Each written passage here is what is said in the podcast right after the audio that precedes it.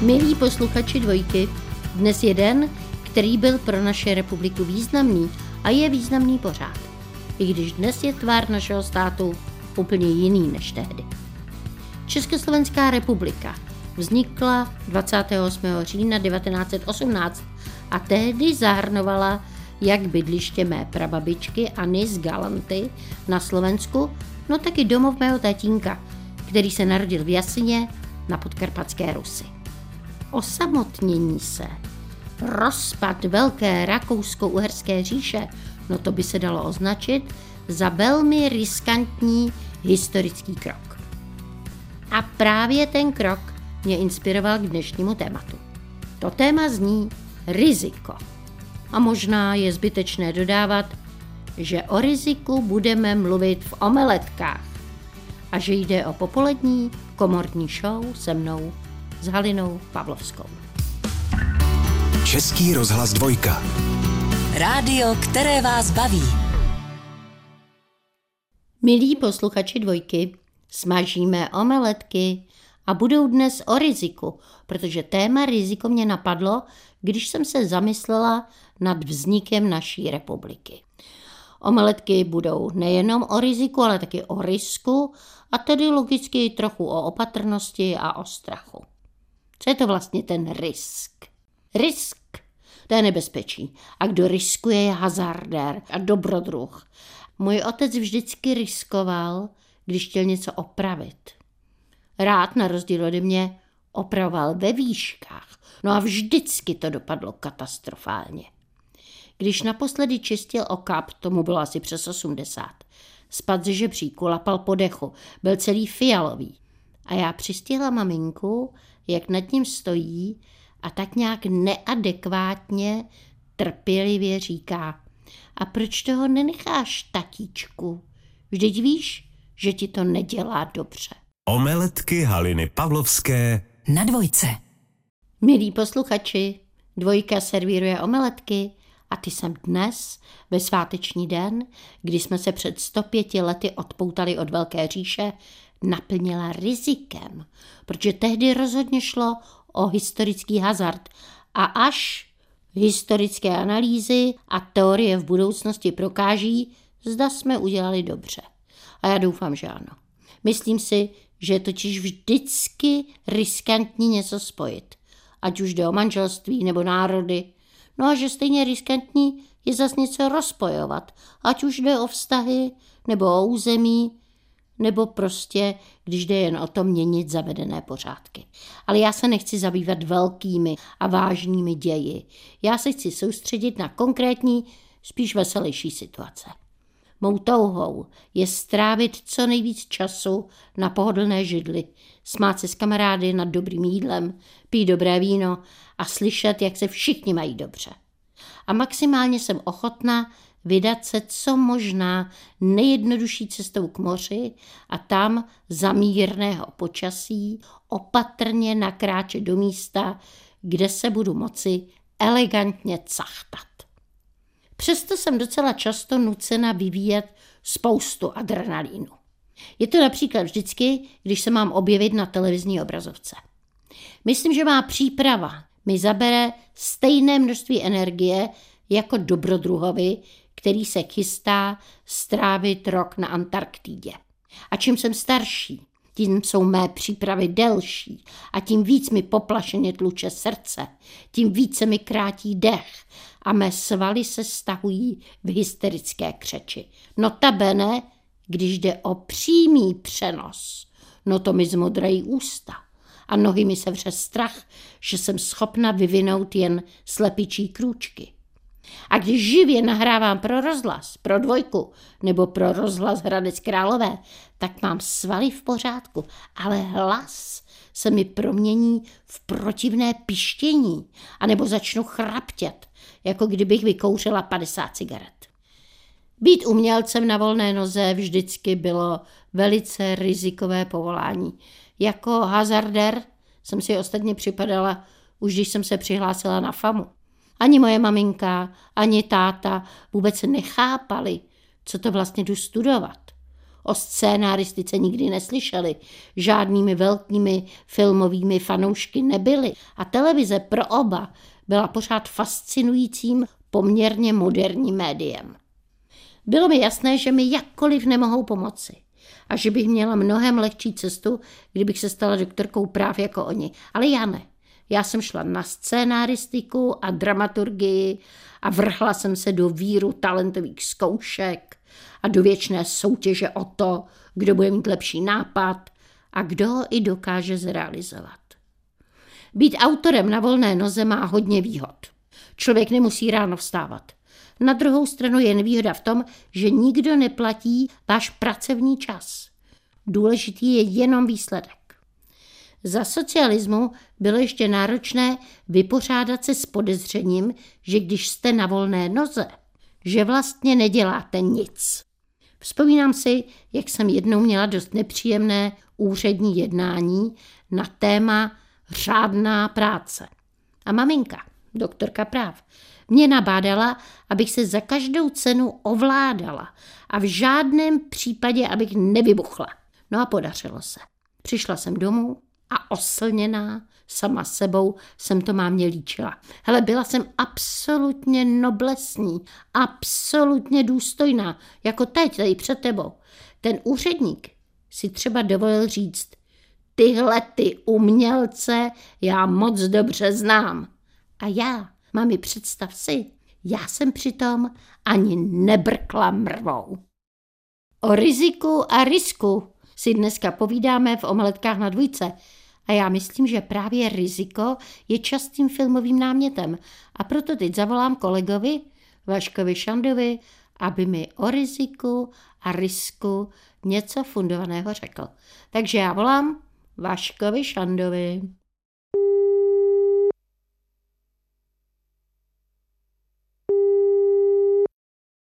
Krásné poledne všem posluchačům, krásné poledne i vám, Halino. Ahoj Vašiku, tak jsem ráda, že tě mám na drátě, nebo já nevím, na čem to vlastně jsi, asi si v éteru, nebo prostě nebudu rozpitvávat, kde seš, prostě důležité je, že máme spojení. Ano. Vašiku, prosím tě, tématem dnešních omeletek tady u nás na dvojce je risk, hazard. A než se tě zeptám na film, který bys nám doporučil, tak by mě zajímalo, co ty považuješ ve svém životě za tvůj největší osobní risk? No, já myslím, nevím, jestli vás ta odpověď úplně uspokojí, ale vůbec to, že jsem se dal na tu profesi, na kterou jsem se dal, protože je to profese, kde nemáte nikdy nic jistého a kdy vlastně je všechno v rukou jako ostatních, kteří rozhodují o vašem osudu. Oni prostě rozhodují, jestli vám nabídnou roli, jestli si vás obsadí, buď do filmu, do seriálu, do dubbingu, jestli vás budou chtít v divadle. Vlastně nic nemáte jako pevně ve svých rukou. Takže vydat se vlastně tady na to byl podle mě jako ode mě velký risk, protože jsem mohl být někde v kanceláři, mít své teplé místečko a být si vším jistý a to teda v herectví rozhodně není. A teď mi řekni, jaký film bys doporučil na téma hazard, risk, riziko. To je tolik akčních filmů, že mi to úplně mdlo. Ano, ale vlastně obecně v dnešní době, kdy vlastně během covidu se diváci zvykli na to dívat na filmy doma na různých platformách, tak vlastně zafinancovat film, který jde jako do kin, už to samo o sobě je jako obrovský hazard, jestli na to diváci přijdou a nebo nepřijdou. A já byl teď v kině mm-hmm. na novým Scorsese. Mm-hmm. A ten třeba riskoval tak, No. že mi z toho až přechází zrak, protože on si řekl, že je mu už je taky přes 80 a on mm-hmm. si mhm. prostě řekl, že si svůj tady ten film natočí podle svých představ. Mm-hmm. A prostě naservíroval nám film, který se jmenuje Zabijáci rozkvetlého měsíce. Mm-hmm. A tento film s Leonardem DiCapriem a s Robertem De Nirem má, teď se podržte, 200 minut. 3 hodiny a 20 minut v kině a hmm. risk je zisk, hmm. protože lidi ví, že je to kvalitní režisér a hmm. že ty herci jsou skvělí a v Americe ten film vydělává, i u nás se na něj chodí, takže prostě Scorsese jako legenda a sadil a získal. Jak se jmenuje, prosím tě, ještě jednou zopakuj název? Zabijáci rozkvetlého měsíce. To je ale krásný název. Jsem Ano. v podstatě na to strašně zvědavá.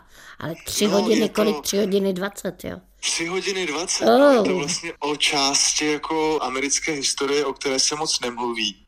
Je to vlastně o indiánech, kteří zbohatli na ropě a Běloši prostě to nedokázali jako rozdýchat a začali se ženit s těmi bohatými indiánkami a postupně se začali zbavovat jako celých těch rodin, aby to všechno zdědili oni a takhle vlastně se oni jako postupně zbavili všech těch indiánů. To téma je velmi jako silný a velmi, velmi nosný. Vašku, já ti děkuju a já neriskuju a řeknu ti úplně na rovinu, že ti zase zavolám, protože jsem moc ráda, když máš příležitost a když já mám tu čest, že ty promluvíš v omeletkách na dvojce. Papa, Mějte se krásně, těším se, nashledanou. ahoj. Omeletky Haliny Pavlovské Na dvojce. O riziku jsem si před písničkou povídala s kolegou hercem Vaškem Šandou. A s rizikem dnes budu v omeletkách tady na dvojce pokračovat. I když teď je čas, abych vám přečetla příběh, který mi poslal posluchač Petr Stoličný. Jeho text má název poměrně kuriózní. Důvod neštěstí Veverka. Manžele se mohli rozvést zkrácenou formou, kterou umožňuje nová novela zákona. Protože se nedohodli na bezcené hlouposti, vyšel je rozvod hezky draze. A ta bezcená maličkost? No její osud je kuriózní.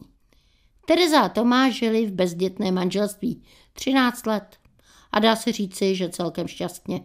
Tomáš byl inženýr, odborník v papírnickém průmyslu a slušně vydělával. Tereza překládala ze španělštiny a taky přinesla do domu nějaký ten peníz a tak si mohli dovolit zimní dovolenou na horách, léto u moře, bydleli v hezkém velkém bytě, každé dva roky vyměnili auto za nové a ještě jim zbylo na koníčky. Tereza sbírala panenky v lidovém kroji z celého světa a Tomáš byl náruživým lovcem fotografií z přírody. Dostal se k tomu trochu oklikou. Když byl začátečníkem u myslivců, omylem zastřelil místo zajíce veverku a hrozně ho to mrzelo. A Tereza mu to zvířátko dala být spat. Nelíbilo se jí, že manžel chce zabíjet zvěř. A tak se Tomáš dal na fotografování s fotopuškou. Veverka na zdi mu stále připomínala jeho začátečnický neúspěch ve skutečném lovu. Celých 13 let se Tereza dívala na Tomáše trochu povýšeně. Třeba ta neustálá připomínka zastřelené beverky. No to už nebyl humor, ale křeč. Možná i proto se po letech věrného soužití Tomáš zahleděl do mladší kolegyně Jindřišky a ta ho obdivovala a stále se listovala v přineseném albu fotografických úlovků a chválila a byla z něj unesená a Tomáš se samozřejmě do té Jindřišky bláznivě zamiloval. Ani mu nevadilo, že to po půl roce prasklo a oznámil překvapené Terze, že se chce rozvést. Ta souhlasila. Uší mužíček Tomáš taky hezky lezl na nervy. A proč by to tajila? Taky má jednoho dokonce mladšího nápadníka. Stačí kývnout a přikluše k ní. Když manželé přišli za advokátem, zdálo se všechno jednoduché. Podle nové novely zákona může být rozvod proveden zkrácenou formou, pokud se manželé domluví předem na rozdělení majetku. Na péči o děti, na bydlení, může být a nemusí být domluvena i výše renty pro manželku, pokud je opouští manžel. Advokát příchozí seznámil s touto možností a ti souhlasili. Už při druhé návštěvě přinesli soupis všeho, co za 13 let společného soužití získali a nebylo toho málo. Taky se nejednalo o malé hodnoty. Chalupa, byt, auto, starožitný nábytek. Všechno šlo jako po másle. Tomáš a Tereza si vzájemně nabízeli nábytek, porcelán, koberce, chalupu a auto to připadlo Tomášovi a prostorný by Tereze. Oba byli rádi, že je nový zákon na světě a že budou rozvedeni raz, dva. Těšil se i advokát, že má před sebou tak rozumné a vstřícné lidi. Co z duše nenáviděl, byly rozvodové hádky, slzy, hrubá slova, urážky, kterých se už naposlouchal dost. Počítač už byl plný údajů. Pro advokáta bude hračkou sepsat dohodu o dělení majetku, kterou pak předloží soudu. Najednou se však zarazil. Slyší dobře?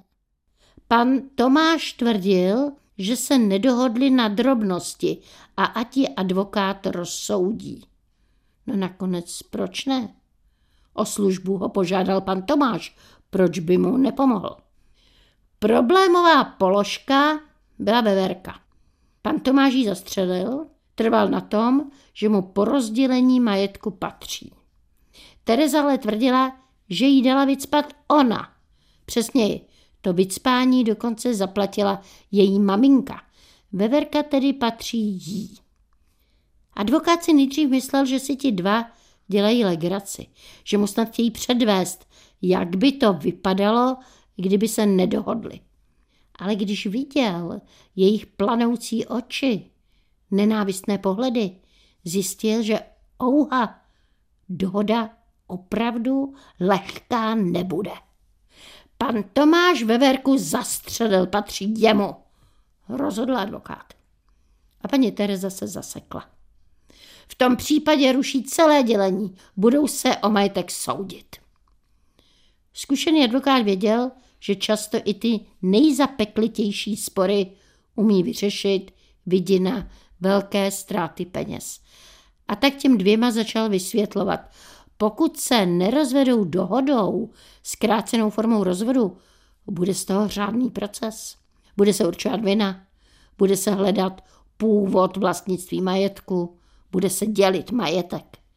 Nejdřív bude stát hodně peněz odhad a pak zaplatí oba manželé po dvou procentech z ceny majetku soudu. K tomu ještě zaplatí dva advokáty, kteří také nebudou pracovat zadarmo.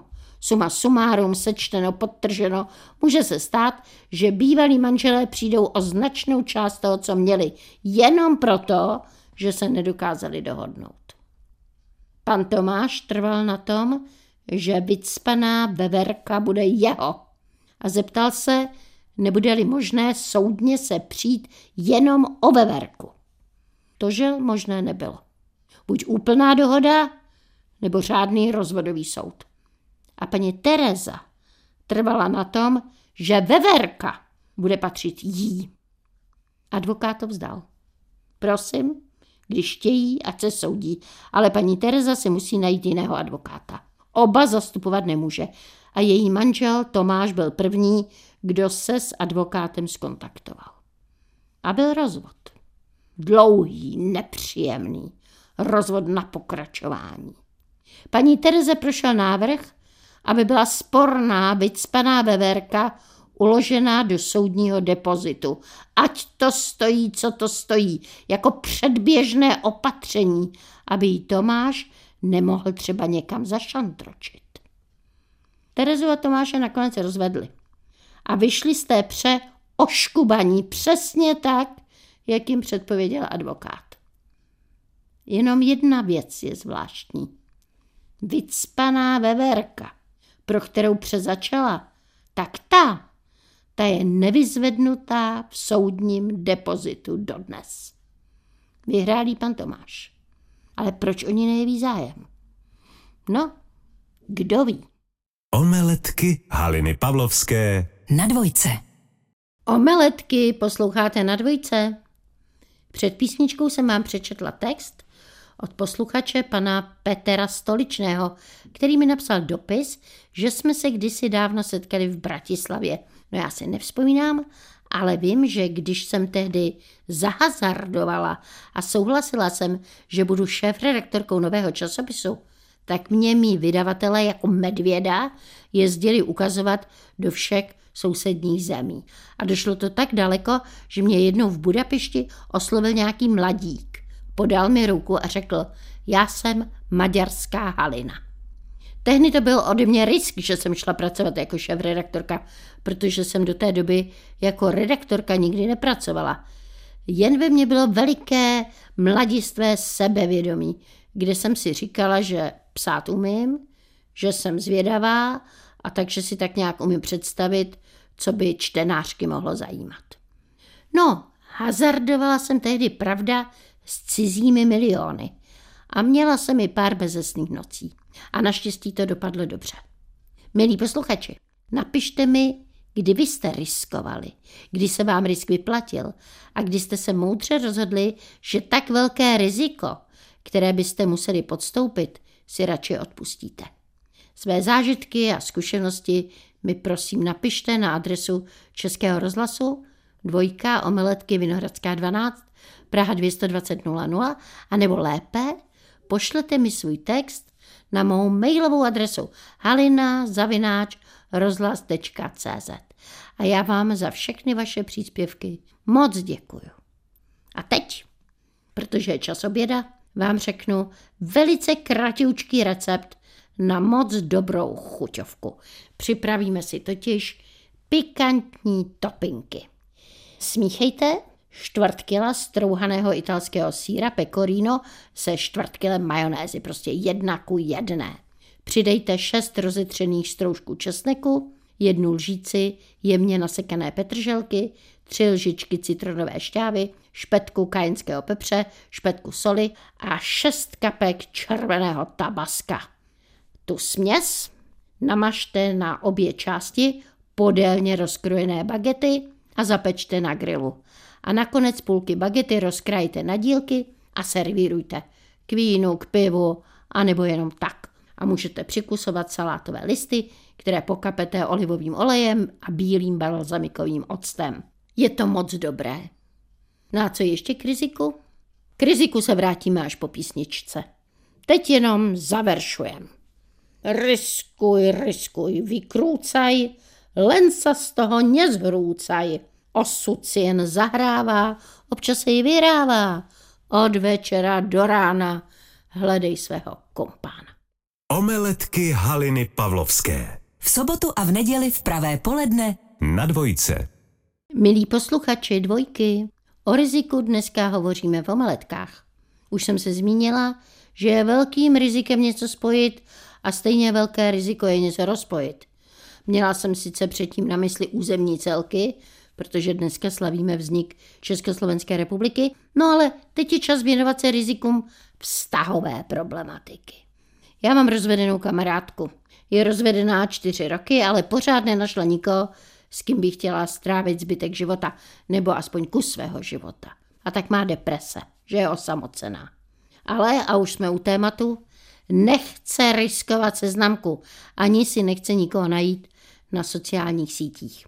Tak se přihlásila do jakéhosi New Age kurzu, který sliboval, že se frekventantky naučí ovládnout mysl tak, aby necítili pocit samoty.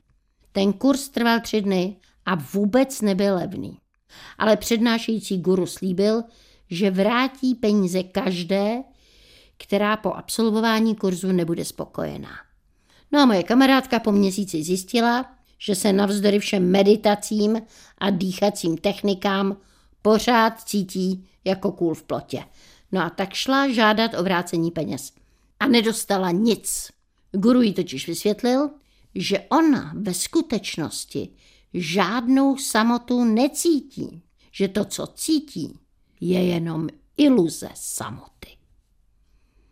Mimochodem, když jsme kdysi s kamarádkami někoho takzvaně hledali nebo po někom toužili a přemýšleli jsme, jak to zaonačit, aby ten dotyčný pochopil, že ho chceme, tak jsme si vždycky opakovali.